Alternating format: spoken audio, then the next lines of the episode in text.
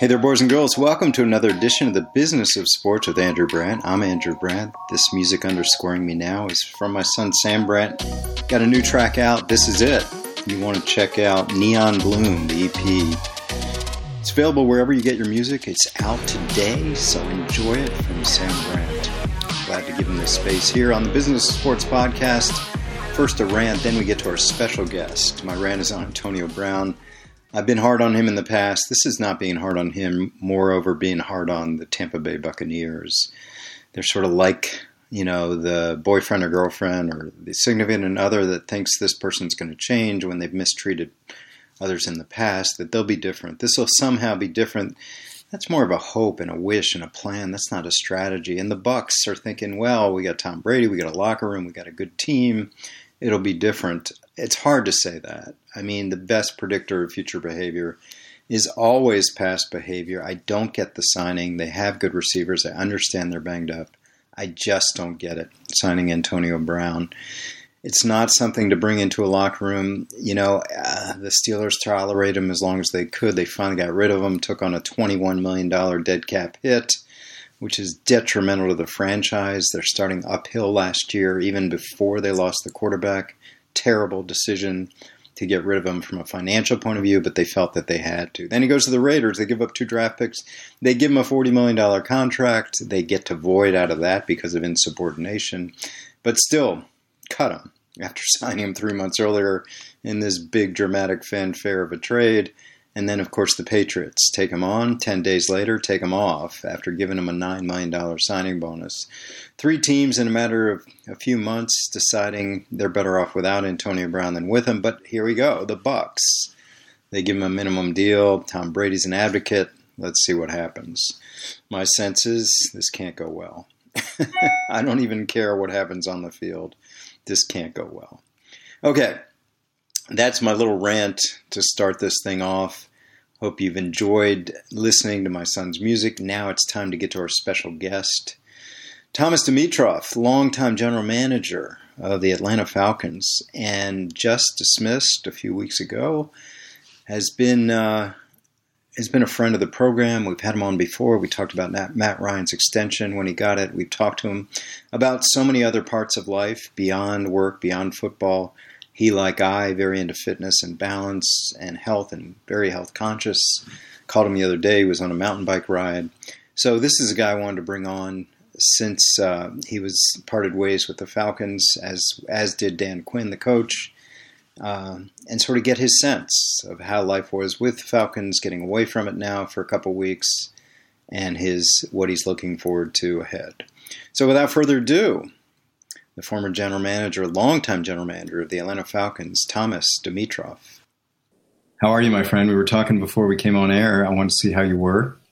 I haven't talked to you since you parted ways with the Falcons, and what are we about two weeks out by now, right? It's about two, two and a little bit. Sometimes it seems like it's a lot more, and other times it seems like just a minute ago. How you feeling? How's it going? I mean, how how shocked were you? What was your initial reaction? How's it been since? You know, Andrew, it's, it's interesting. 13 years, 12 and a half, in 27 plus years in this business. Um, I say this humbly, but I've never been fired before, so it's a it's a really different feeling to say former general manager, right? We the former element is always a little unnerving to me, just because you know wondering what what are the next steps.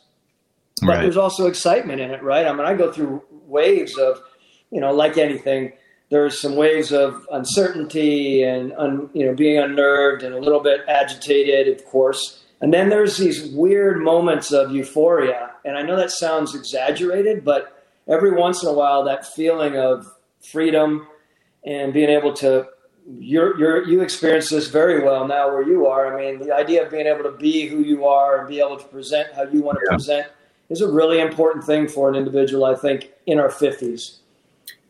Yeah, I mean, again, speaking my personal experience, I wasn't probably as tied to it as the personnel coaching side because I could look sort of a, a little more distance than being that invested. But I felt a true sense of liberation uh, leaving the Packers in ways that I didn't even think. And I think some of it was right away, like you're talking about, but it almost got stronger as, as the time went on for me And you and I share this love of health and consciousness and fitness and balance.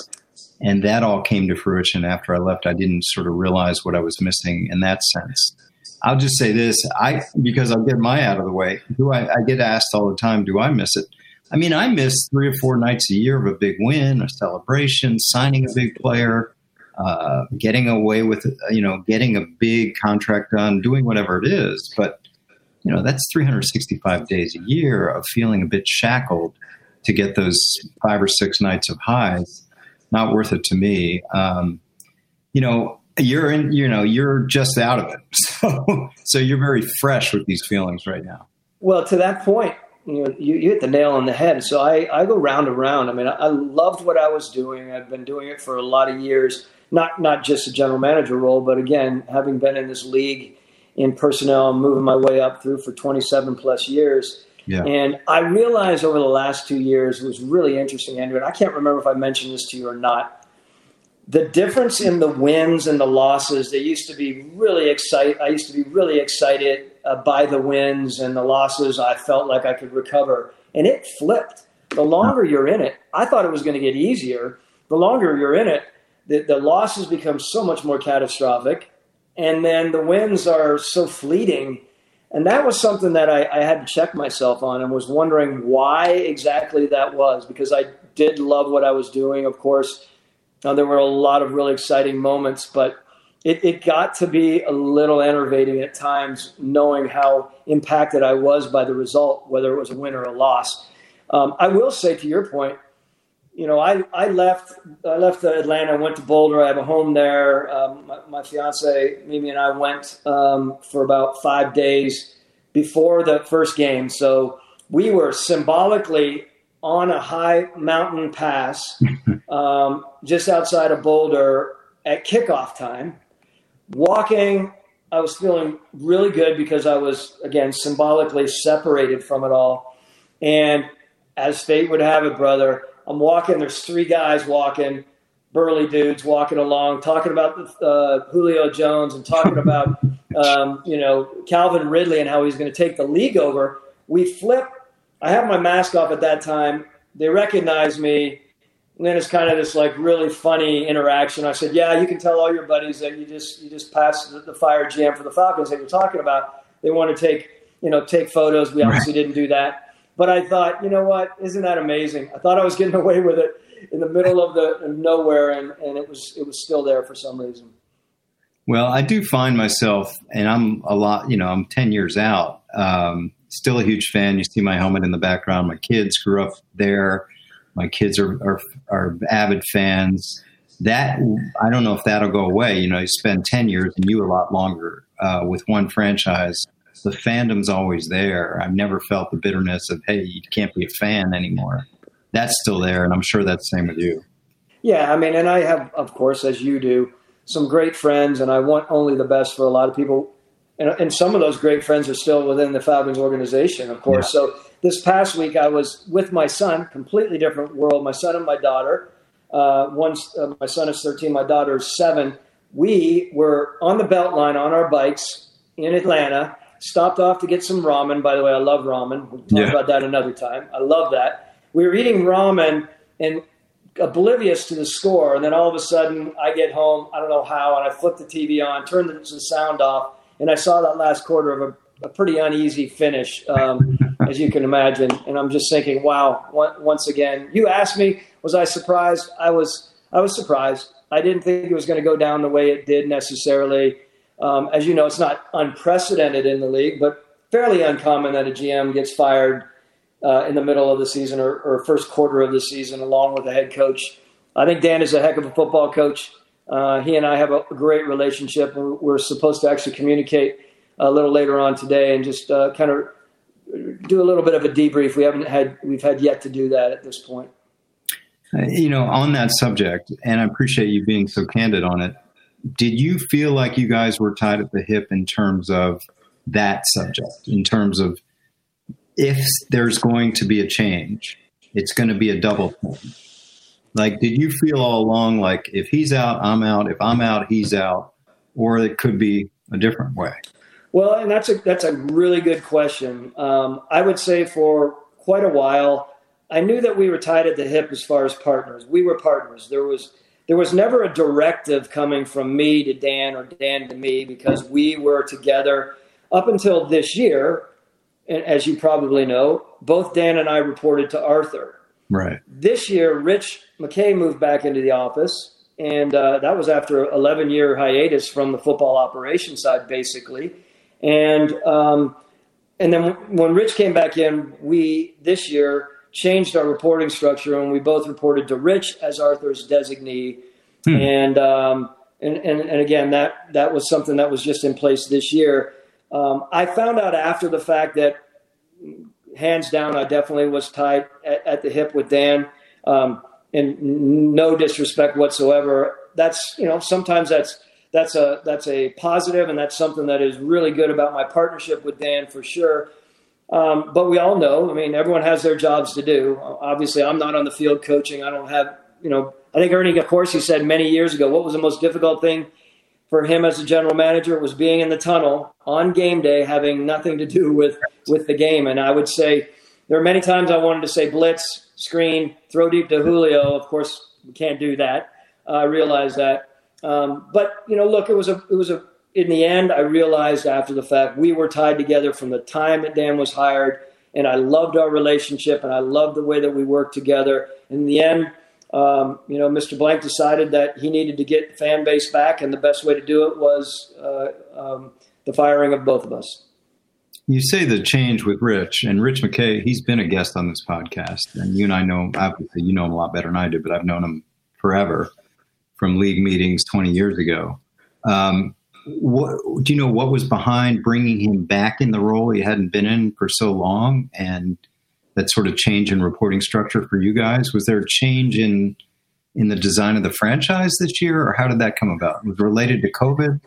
No, it wasn't related to COVID at all. I, I believe that um, uh, I believe that the way that it was looked upon was, you know, Arthur has a great deal of, of trust and respect for Rich McKay, as a lot of people do, as, a, as the head of the competition committee. Obviously, a very intelligent person, right. affable guy, as you know. He's fun to be around, and, and he communicates well.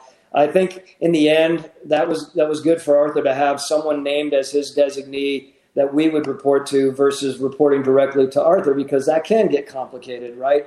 Especially, you know, as, as Arthur's navigating through many things in his world, still the, the, the omnipotent owner that he is, and, and, and I say that respectfully, he needed and wanted someone, uh, sorry, I shouldn't say needed, wanted someone to be in that spot that was going to be his designee. It was a, it, it made sense to have that as a reporting structure so that the three of us could approach everything, you know, from you know, the line soup to nuts, whatever it may be that we are going to re- uh, report on it together. We were going to, what was often used, pressure test ideas together, myself and Dan, along with Rich, given Rich's knowledge and his historic perspective. So that's how it, that's how it ended up being the way that it was. 17 years with the franchise, is that right? No, uh, I w- I've been there. I was there 13 years.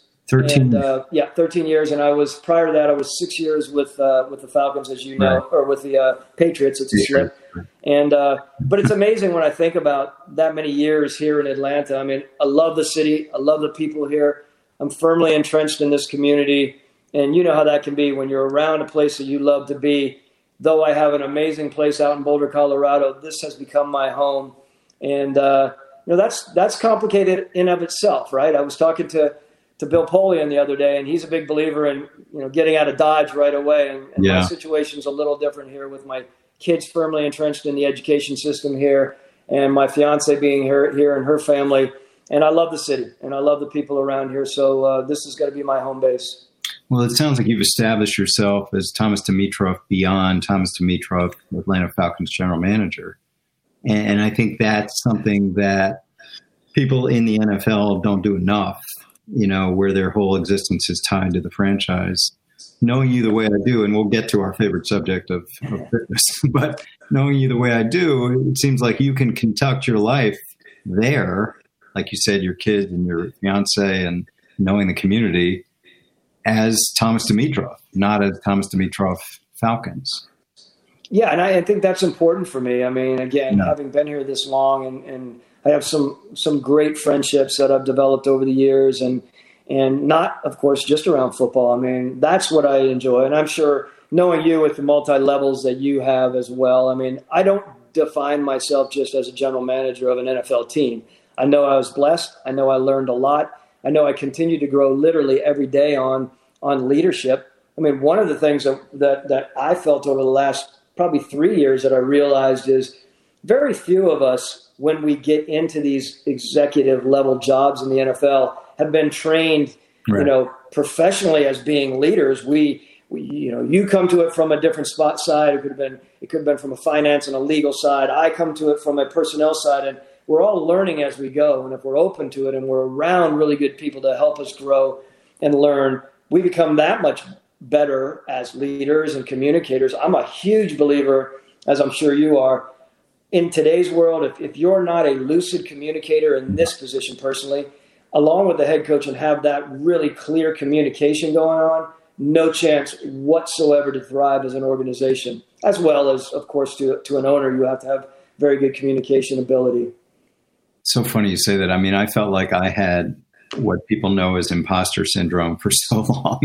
Especially, I'd go to these league meetings, I'd see Arthur Blank, I'd see Jeffrey Lurie, I'd see Robert Kraft, I'd see Jerry Jones, and I'm like, what am I doing here? This this is like a dream. This is like a cartoon. Like I shouldn't be in this room, and that that kind of never really went away. That feeling of kind of imposter syndrome I had in the NFL a lot. But then you kind of realize you step back, and you realize everybody's kind of coming up with their own story, as you said.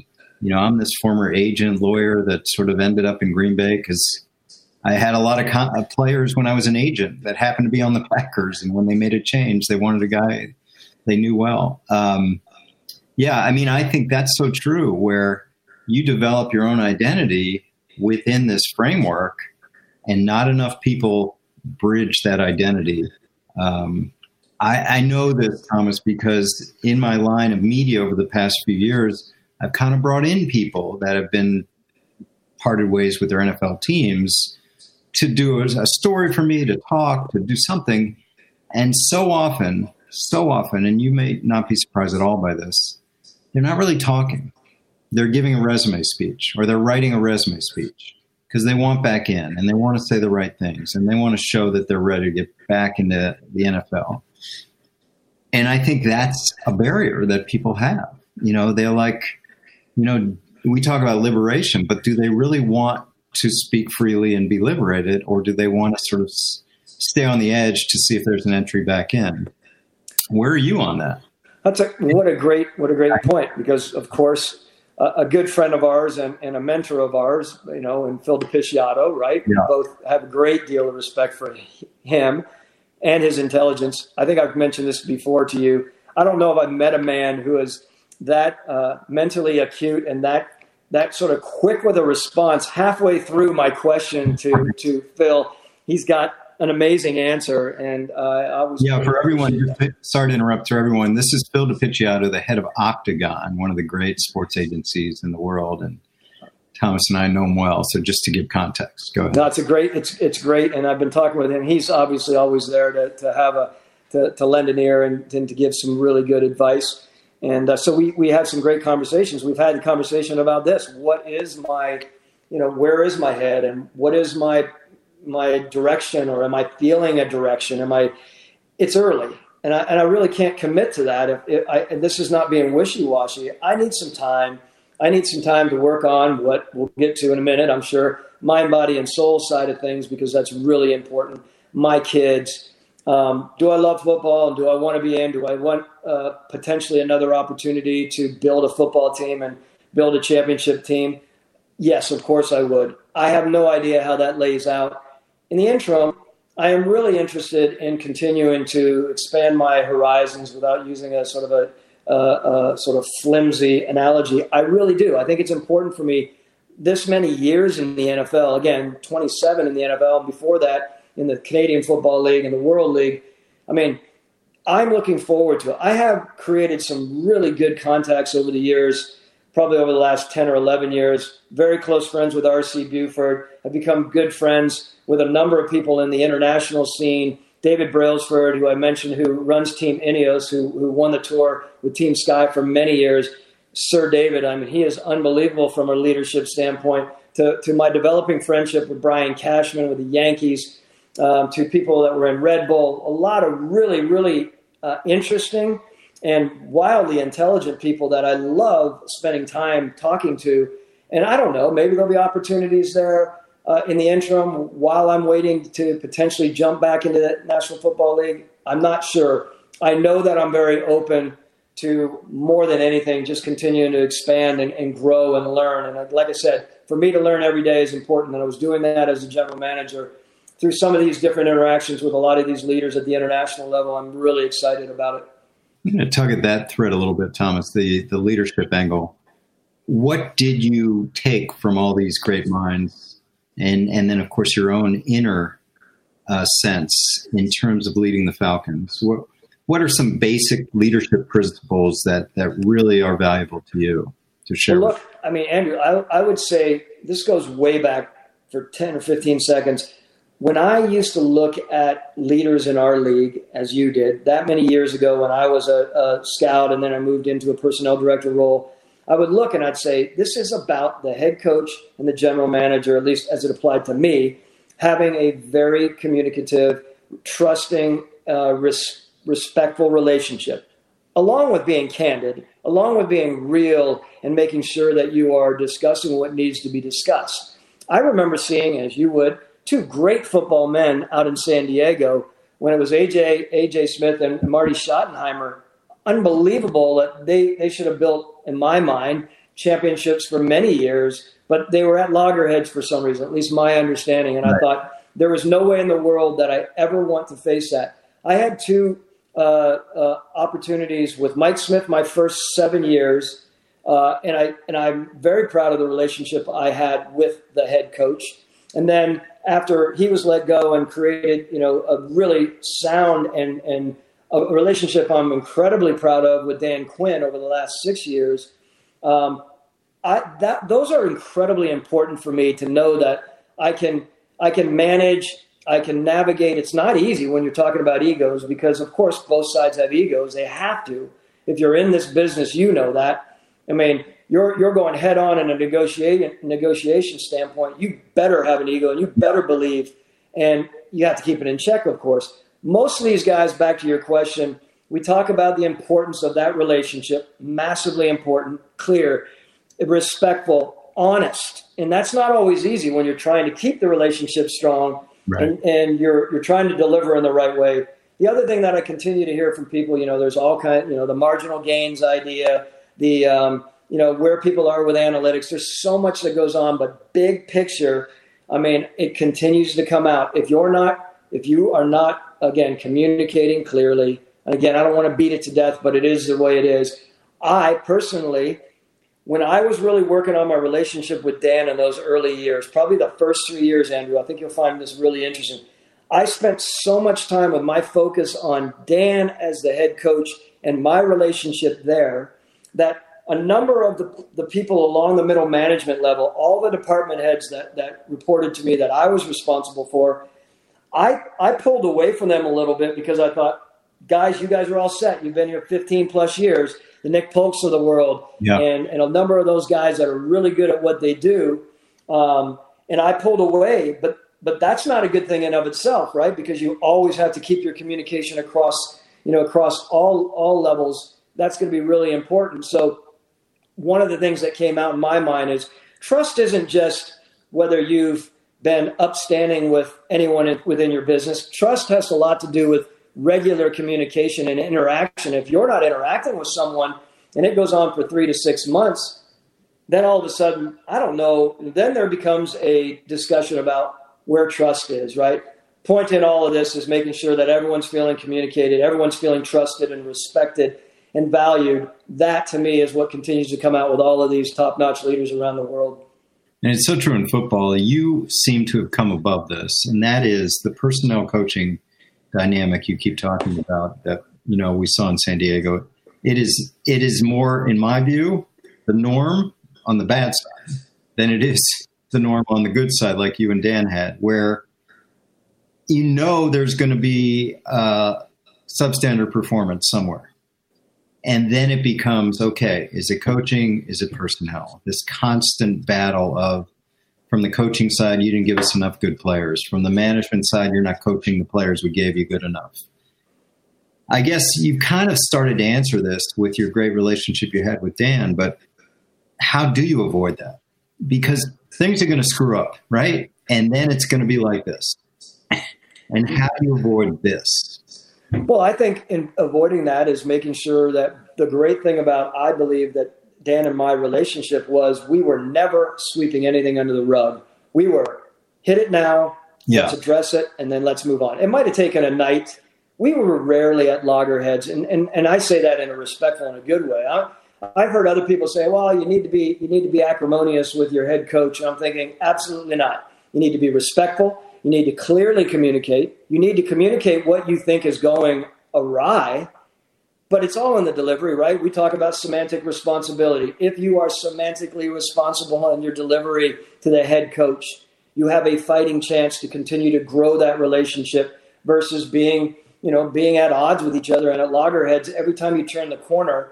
The last thing I wanted to be in, a, in an organization, whether it was with Mike Smith or whether it was with Dan Quinn, was to be in an organization, in an office day in and day out that I didn't want to go down there five to 10 times a day. Because yeah. literally, that's where Dan and I were. We spent a lot of time together, even on the tough things, but we were up on the board. We talked, we shared. He shared with me about the personnel staff and the strengths and, and the, the challenges, as I did on the coaching side. But we both were highly respectful of each other's world and navigated, I believe, very, very well. Yeah, and I think you talk about the ego. I'm not saying this because you're here, but I was so impressed along the way with the people you hired where I don't think other general managers could have the ego to hire them. And I and I put in this boat mainly our friend. You're you're much closer than I am, but I respect him so much. Scott Pioli. You bring Scott Pioli, the architect of four Super Bowl champions, on as an assistant, and think about the ego with that. You know, other general managers, you know, bringing on someone that's kind of there with a bigger resume that could take the job at any time. And, and you did it with Billy Devaney, you did it with a lot of people. And I'm like, I always am impressed at that, Thomas, because here you are subsuming your ego to get the best people next to you. And, you know, who's going to bring on Scott Pioli to sit in the next chair, the assistant chair? And you did that so well. And I always, I enjoyed that coffee with cars thing you did when you first hired him too well, I look I look back on that, and I remember when that when that came to fruition. I had said to myself that there was only one person at that point that I was would ever have wanted as as an assistant general manager. Um, again, respectfully speaking, because he was my boss at one time. Um, you know, of course, I learned so much from Scott and from Bill during the Patriot time. Um, brought my own approach, of course, and, and, you know, Scott and I have a lot of similarities in approaches. We also have differences as far as approaches, and that's what's great because you're able to discuss them. You know, from Scott Pioli to Billy Devaney to to you know uh, Phil Emery to uh, Ruston Webster.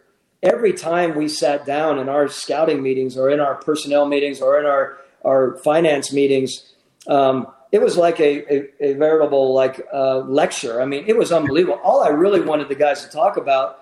Don't talk about doing this. No one was patting themselves on the back everyone where everyone was learning was talking about what went awry and i not one person in there scott you know phil uh, Rust, uh, ruston or billy no one ever hesitated to share i messed up on a b and c and x y and z and mm probably even more that is where that entire staff really really bought in and they really they got a lot out of it they got so much out of it per building teams and I loved that. I thought it was great. I learned every time I was around those guys.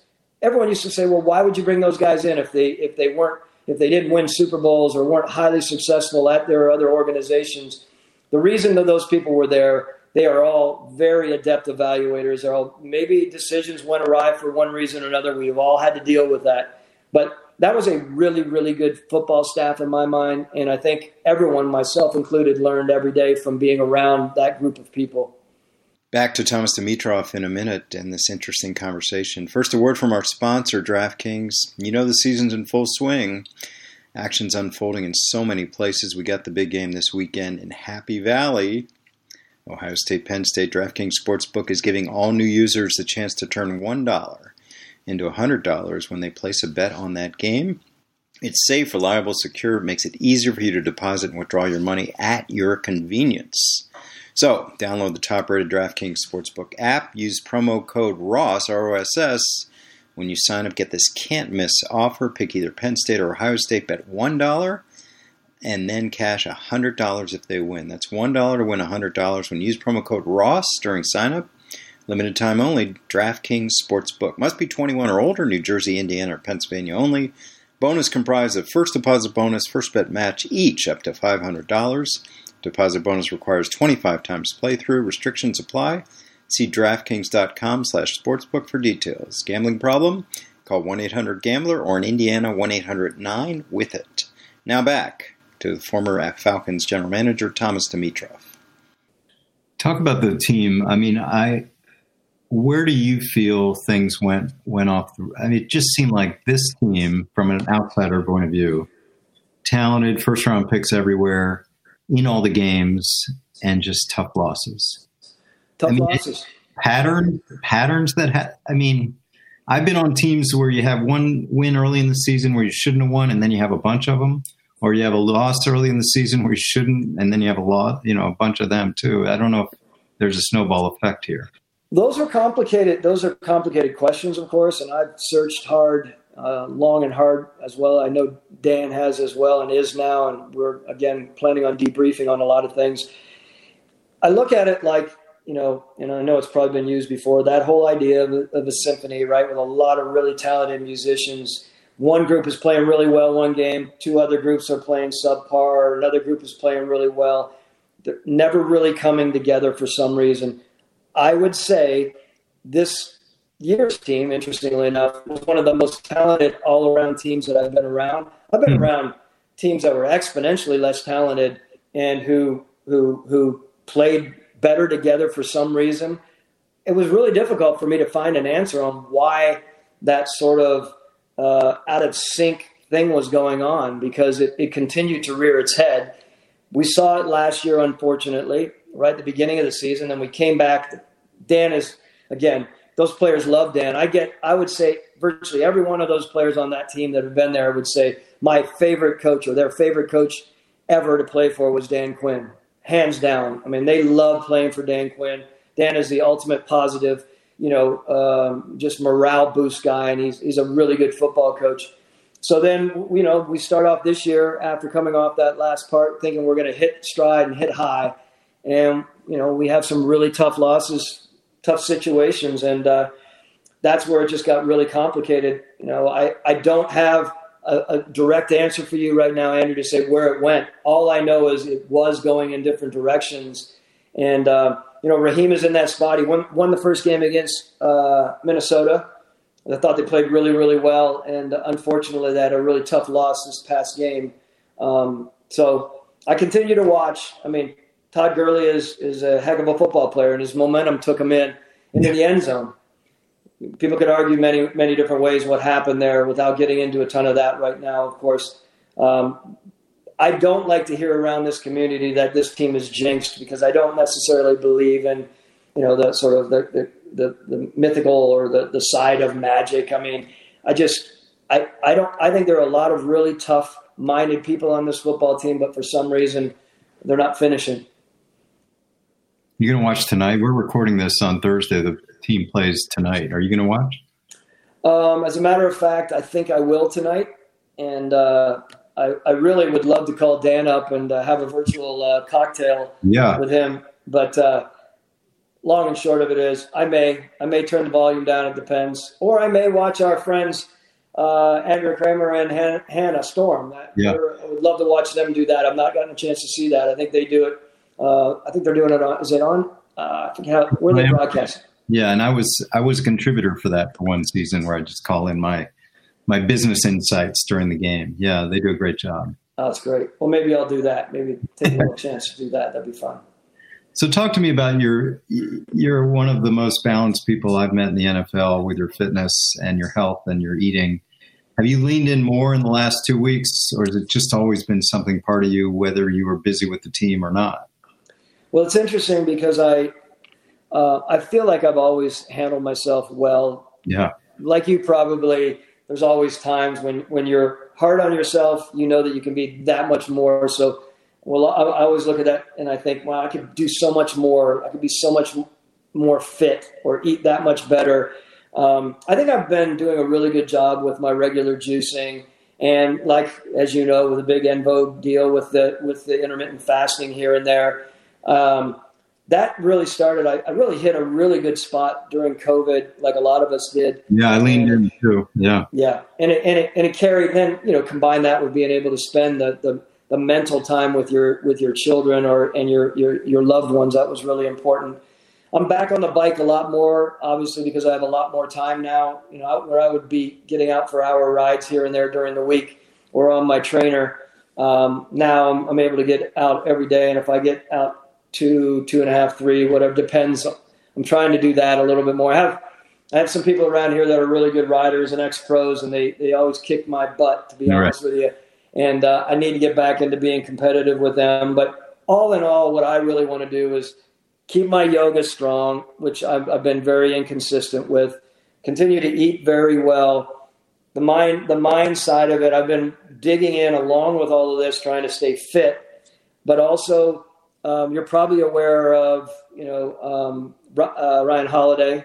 Yeah, uh, so obstacle is the way, and stillness is the key. Right. Through my good friend R.C. Buford, who set me on that on that stoicism sort of uh, trail. I want to dig in there. Some of the things that I really want to do right now. People ask me, along with staying fit and continue to get yourself back into the shape you want to be, where you want to go with your mind is somewhere that I really am focused on the, the areas of study that I want to work on while I have time to do that. We know how incredibly difficult it is to read uh, much more than a few pages here and there without the incessant knock on the door that I've been feeling for 13 years.